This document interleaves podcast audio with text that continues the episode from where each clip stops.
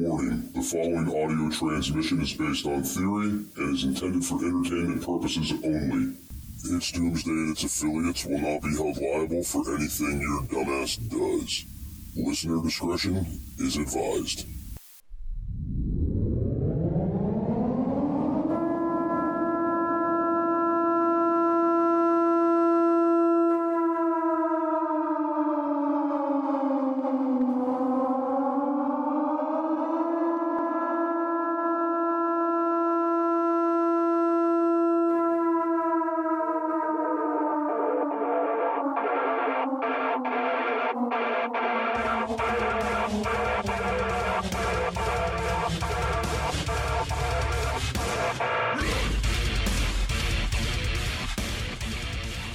Welcome, everybody, to It's Doomsday Podcast. Today is March 22nd, 2023. Time is 1.58 p.m. And, guys, we have a very special guest on the show today, Dr. Joseph Alton.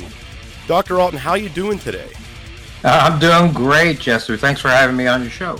Absolutely. So when I got the email to, to for you to come on the show, I went back and started looking at looking at your books and looking at what you were into. And the first question I have for you is how did what made you want to get into the survival medicine side of things?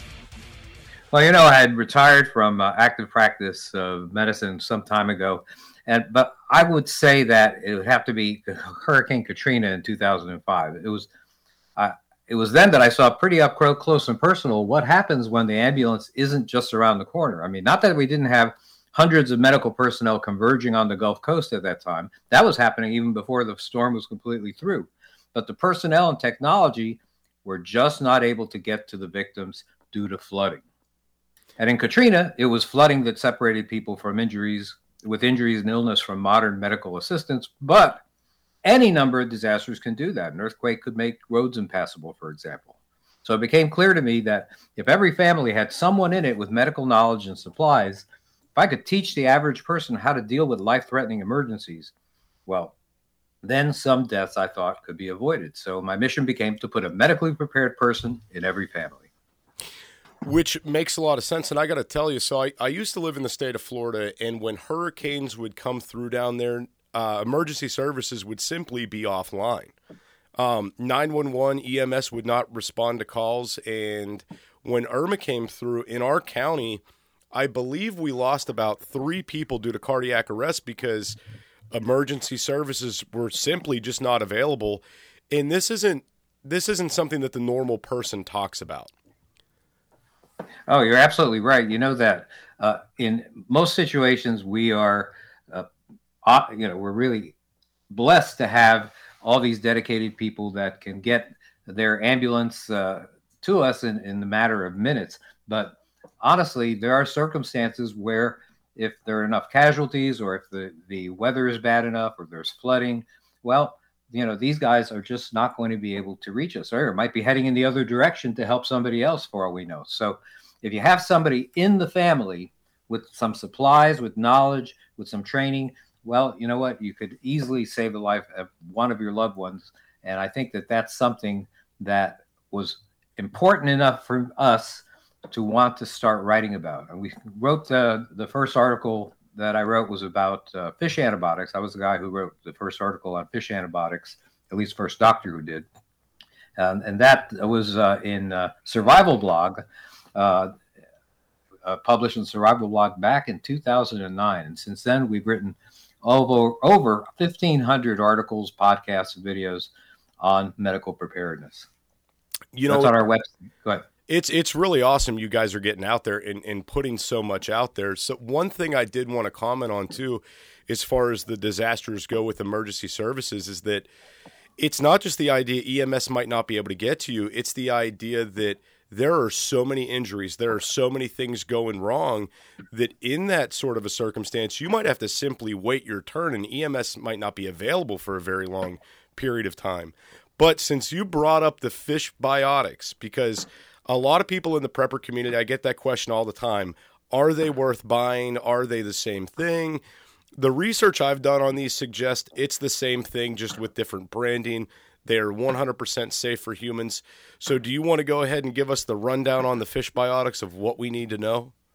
Yeah, I'll tell you that we're uh, my wife and I are a pretty unusual couple in that we're not only medical professionals. She's a medical uh, nurse practitioner and a certified nurse midwife, and I'm a, a, fellow of the American College of Surgeons. And we also raise tilapia in ponds. So we're aquaculturists and we're medical professionals. And you know, over the years, and I never really thought about this, but I would give antibiotics, let's say amoxicillin, to uh, a patient of mine who had an infection infection that would be able to be treated with amoxicillin, right? And when my fish had fin rot or some bacterial disease of fish, well, I would give them a product uh, that was called at the time Fish Mox. And when I started getting interested in uh, preparedness, I was thinking to myself, you know, there are going to be some very basic infections that could be easily treated with antibiotics that if the average person doesn't have access to them, it could cause a lot of unnecessary deaths. So let's say cholera would be one thing. That's very easily treated with antibiotics these days. But in the old times, there were epidemics of it that killed thousands of people. So what I did is I took a look at my uh, amoxicillin and I took a look at my fish mox. And I found that the interesting thing about fish mox was that it was only produced in human dosages. And it made me think, well, if I had a guppy, why would I want to give my sick guppy the same dose I would give a 200 pound adult male, uh, a male human? And I, I, thought that that was unusual, but only came in 250 milligrams and 500 milligrams, which are the doses that indeed are used by humans. And then I look, I decided, you know, to do the, the real acid test. I opened a bottle of the fish mox. I opened a bottle of uh, human amoxicillin made by Teva Pharmaceuticals. And the human amoxicillin was a red and pink capsule with the numbers and letters WC731 on it. And the fish mox was a red and pink capsule with the numbers and letters WC731 on it. Are you looking for something kick ass to add to your closet? Reaper has the hookup for t shirts, hoodies, button ups, hats, beanies, and plenty of other badass products. You can check out Reaper Apparel Company at www.reaperapparelco.com and use code DOOM10 for 10% off. Jester only stands behind brands he believes in, and Dan at Reaper Apparel has a mission, and Jester is on board. Go check out www.reaperapparelco.com today and use code DOOM10 for 10% off your entire order. Why be a sheep when you can reap? Use code DOOM10 for 10% off at www.reaperapparelco.com today. I found 14 different antibiotics that were exactly like that, that were packaged that were made for humans, packaged for the fish trade, the uh, ornamental fish trade. Uh, you know, pet fish and pet birds also. Uh, they had some of those, and uh, I was able to pick out just a whole bunch of them that would be useful in times of trouble. And if you're knocked off the grid and you don't have antibiotics, you're going to lose people. You know, especially maybe children. Uh, in, due to simple infections that you could easily have treated if you just had a good supply of these. And if you don't believe me, just go back to the time before antibiotics. Uh, you know, we have a, a, place in Gatlinburg, Tennessee. And if you go to the uh, cemeteries there, you see all these little tombstones with lambs on them. They're, those are the little kids. And a lot of kids died at the age of two, like age of one, age of four or five. And they were, di- they were dying of infections that would have been able to be treated with the antibiotics if people had them. And so I wanted to make sure that people knew that these medications in fish form were the exact same thing. And I even and, and I checked it with pharmacies too, by the way, that they were just redistributed in different packaging for the for the fish trade. And uh, if you don't have some of these in your medical supplies, well, you are, in, in reality, not completely medically prepared. And so every family medic needs to have a supply of antibiotics, and this is a way they can get it without a prescription. There are a number of different places that you can get it uh, at. Uh, fishmoxfishflex.com is one that's uh, had them for years. And I think it's important for people to start thinking about doing that soon because the government has recently stated that they are going to have an increased stewardship, quote unquote, of antibiotics, and they have already uh, instituted this for food producing livestock.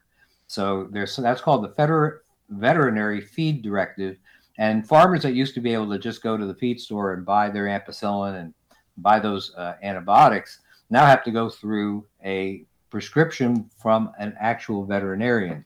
And so this is this is a big issue, but for, for the time being, it mostly relates to food producing livestock. The, the decor- the ornamental fish trade, uh, still you can get these things uh, in the in whatever quantity you actually need to. Right, you know, and I I just assumed because I I did notice that with the fish biotics they are the same dosages, they're the same milligrams. I just kind of assumed it was because when you were adding these things thing, adding these biotics to the water, they were breaking down with the parts per million, and they needed to be that potent. So what it's sounding like is the pharmaceutical companies are taking what they would give to humans and simply rebranding it for the you know for the fish industry or for the pet industry. Bingo. I mean, simply simply put, it's something that is a natural, a, a typical thing that's happening now is that we're using uh, antibiotics that are used for veterinary purposes in situations where you are knocked off the grid. When you have no access to modern medical care, you need to have this kind of stuff available. And I'm not saying that in normal times that you shouldn't call your doctor and say, "Hey, I need an antibiotic because I've got this infection." You know, uh, you should get the you should get that stuff whenever possible. But I'm talking about getting med- getting a supply of medications for situations where you might end up as the highest medical asset left, or you might be the end of the line when it comes to your family's health because, well, you know what has hit the fan. Right, and you know, just to just to further your point, if you guys that are listening go back and you read any kind of survival books or any kind of survival articles where anybody has been in that bad circumstance, you're typically losing people to famine and infection, right? So right. this would at least give you 50% better odds, I would assume, by having these. Would you agree? I absolutely agree. I think it's uh, very important to have some knowledge of what antibiotics are, what antibiotics that are used for what kind of infections, and to make sure that you know when it's safe to use this antibiotic, when it's safe to use that. And we in the in the fourth edition of our survival medicine handbook, I mean, it's now a whopping 700 pages. We talk about all of these different antibiotics and tell you when to use them, what the doses are. Uh, can kids use them? Can you use them when uh, you're pregnant, let's say, or breastfeeding? These are the types of things that uh, you need you need to know, and that's why we made sure we included large sections on that in the survival medicine handbook. Right, and that makes sense because that was going to be my next question: is is how do people gain the knowledge to know when to use what you know what antibiotic? Like when does it make sense to use uh, penicillin versus amoxicillin? Right, and that's not because that's not common knowledge. That's what your doctor would know. So how does the average person get that? But I guess you got that all covered in the book, right? Oh, absolutely. I have all sorts of different information that you can have on all sorts of different types of infections and things like that. You know, so if I talk about Lyme disease, I tell you that you know you, you can use, let's say, amoxicillin for that. That's one that you can use. If you have Giardia, you can use metronidazole for that. Uh, uh, if you have a bladder infection, you can use uh, uh sulfa drugs for that. And I describe each of these drugs and a dozen others and, and, and also antifungal medications and antiviral medications in detail and in plain English that anyone can understand. That was the main thing is that I was seeing a lot of medical books that could tell you similar information, but it was all in medicalese.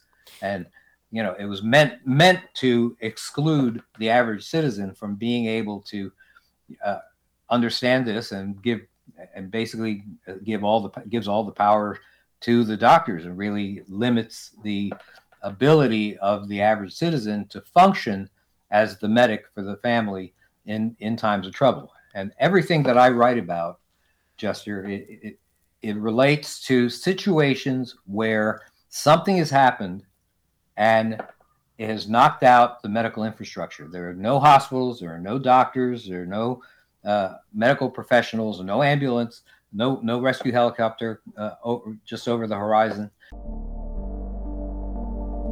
Do you have enough food in your pantry for when disaster strikes? Go to www.readywise.com and utilize code DOOM10 for 10% off your entire food order. ReadyWise offers long term food storage items such as chicken and beef that last up to 15 years.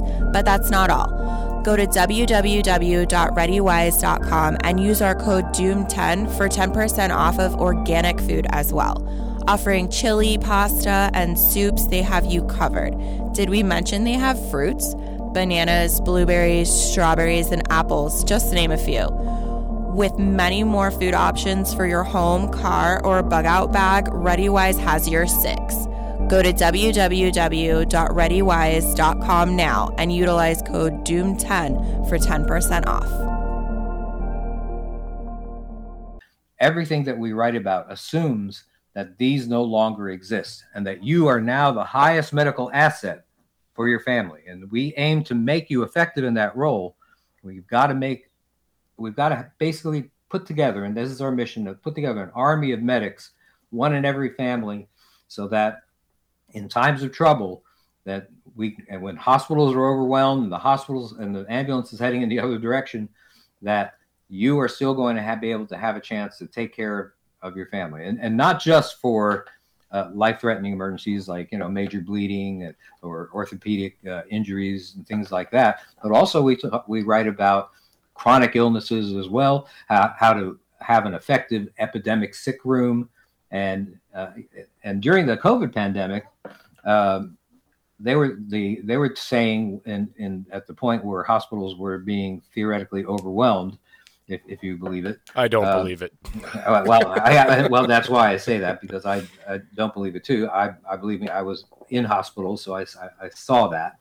Uh, but and they were busier than usual. Let let's say, you know, at least all all the lung doctors were telling me that that was that was what was going on, and so uh, in in these circumstances, the, the even the CDC said that you know mild to moderate cases should be treated at home by a family member, and so, but they but the problem is they didn't teach you how to do that, and so I did, and so I I was writing about uh, COVID uh, my first article was about a new pneumonia on, uh, uh, that I wrote about on January 7th, 2020. There were a grand total of 60 cases in a place called Wuhan, China. Nobody had died yet. So, you know, they, I, have been following these things and, and I'm pretty much, you know, the sentinel for these types of things. I wrote a book about Ebola when it came out. I wrote a book about Zika when it came out. I wrote a, an entire book about pandemic preparedness when COVID came out. So, you know, I I'm basically here to give information written by you know a medical professional, by a doctor, by a medical doctor, a, me- a surgeon, and you know it gives you the information that allows you to deal with things that function to take care of wounds and, and recognize wounds that are let's say are infected and what to do about it. Right, exactly. And I want to I want to take a step back here and decipher a few things that you said. So let's let's take a few steps back when you mentioned things like Giardia. I want the listeners to know, you know, this is a common thing for people to get in nature in a survival situation. Uh, we typically refer to this as beaver fever, right? Yeah, and, that's right because because it comes in, it, it, it flows downstream and downstream from where beaver dams are and it's uh, it's it's a it's pretty common. And think the thing is that even the clearest mountain stream could harbor it. Right. And it's it's not necessarily the giardia that's that's going to get you. It's that you're going to basically crap your guts out till you dehydrate and die and can't fight off the infection anymore. Oh um, yeah, it's projectile diarrhea if there's such a thing, and it smell it's greasy. It smells terrible, uh, and uh, you get dehydrated very quickly. And, and and you know what? food contamination, water contamination. This is what I think are going to be one of the main killers uh, in survival settings where people that are un, unknowledgeable about how to disinfect water, you know, are going to be winding up drinking this stuff, wind up getting dehydrated at, to the point that they may actually die. And and I only have to point back to the Civil War Oh to, yeah, to, yeah. prove that so many people had, uh, so many of our soldiers had uh, dysentery and and other kinds of intestinal ailments that caused them to have diarrhea and caused them to uh, uh, become dehydrated to the point that they actually died of dehydration.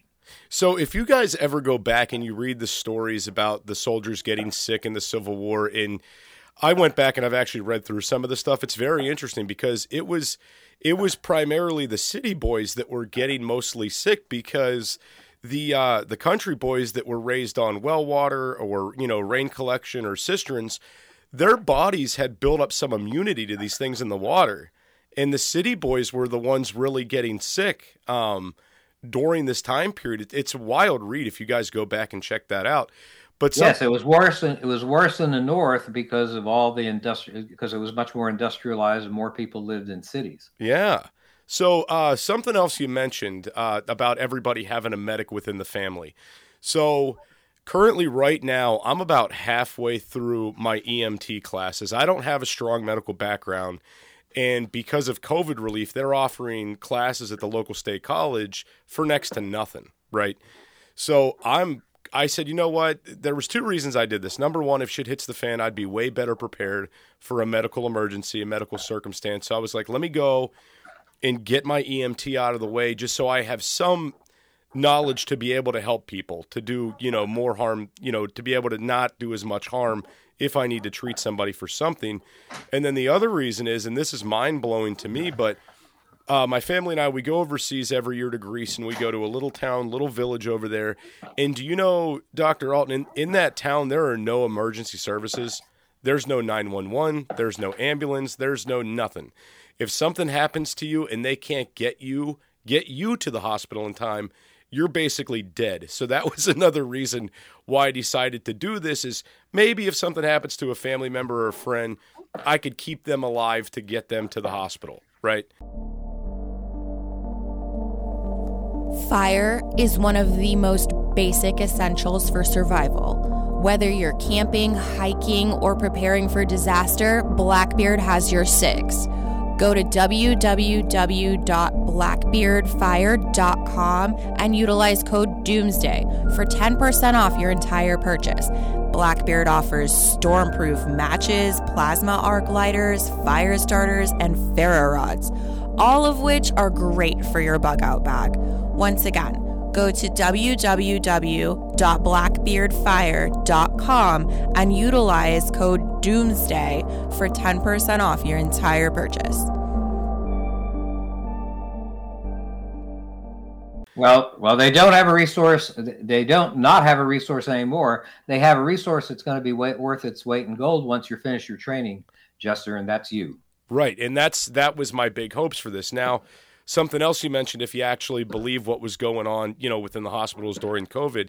I have a friend. She's a surgical tech. She works at a uh, surgical center in the state of Florida, and they only have a two-person morgue. Okay, it's not uncommon for them to lose someone during surgery, so they have a refrigeration truck on contract on standby for this guy to show up if they end up having a third body because again they only have a two-person morgue.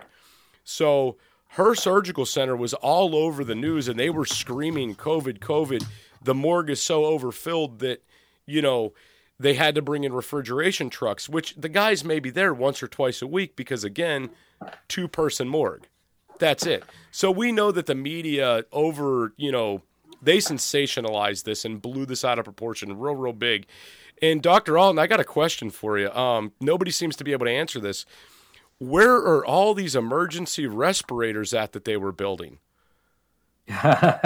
well, they built they built a lot of them, and I bet they're in uh, the uh, the same warehouse where they put the Ark of the Covenant after uh, Raiders of the Lost Ark. Ah, that makes and sense. You probably and you probably won't see them again. Now, what I bet will happen is that they'll sell whatever extras they have to uh, other countries, like underdeveloped countries and, and things like that.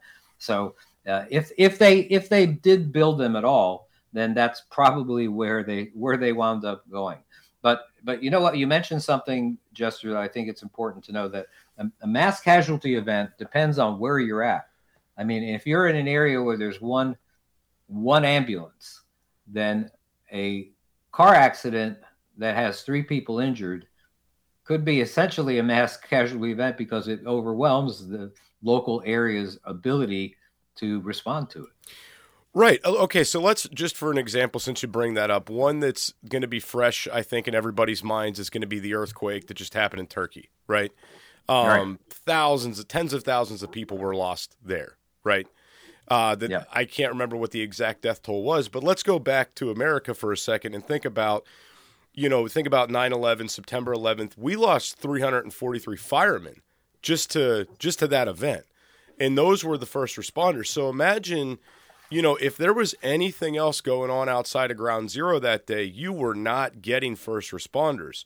So if you were in that realm of the city and you were, say, stroking out, going into cardiac arrest down the road they were too um, they were too You're busy with the attack to even you know come come check you out. Yeah, uh, you know what? That is something that's absolutely true, and and there's something worse. If there was something, let's say there was an, a uh, a nuclear detonation in New York, or let's say there was a uh, a pandemic that had a 20% death rate. Okay, that that came that came around. Now, in various cities, they did a survey, and this is after Hurricane Katrina, and they asked them, uh, they asked firefighters, law enforcement, and emergency person, emergency room personnel, one simple question: If a disaster on the level of Hurricane Katrina came to your area, would you report to work? Want to be a guest on the show? Email it's doomsdaypodcast at gmail.com. That's it's doomsdaypodcast at gmail.com. In Philadelphia, 50% of law enforcement officers would not report to work.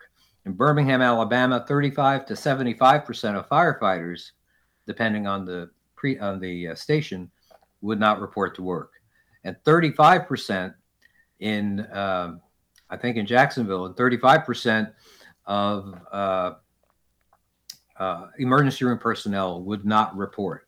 And why are would they not report? It's very simple. When they were asked why, it was simple. They have a family. Yeah, I, I got to tell you. So I used to work in law enforcement, and I've done everything from work for the sheriff's office, uh, being an SRO, doing asset protection. I've I've done a lot of different things in that realm.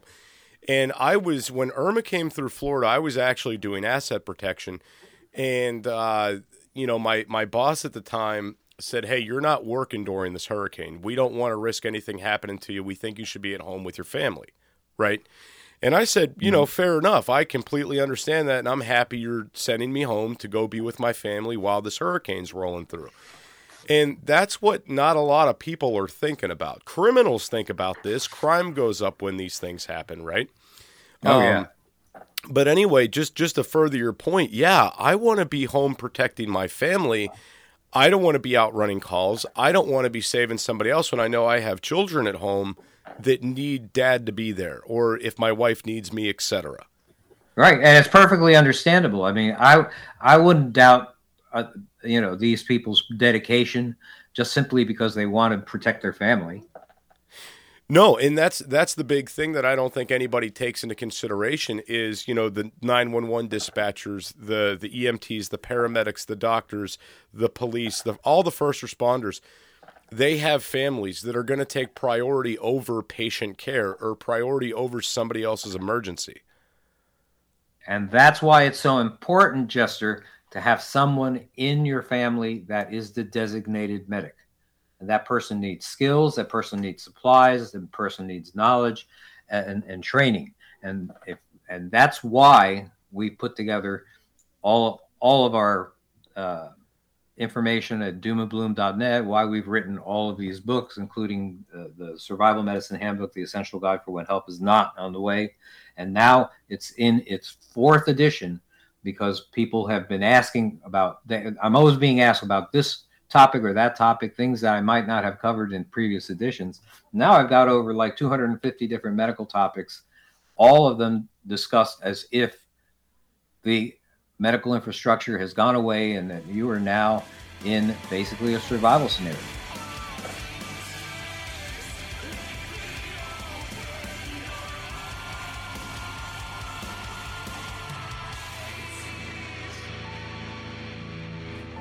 This is an emergency action message.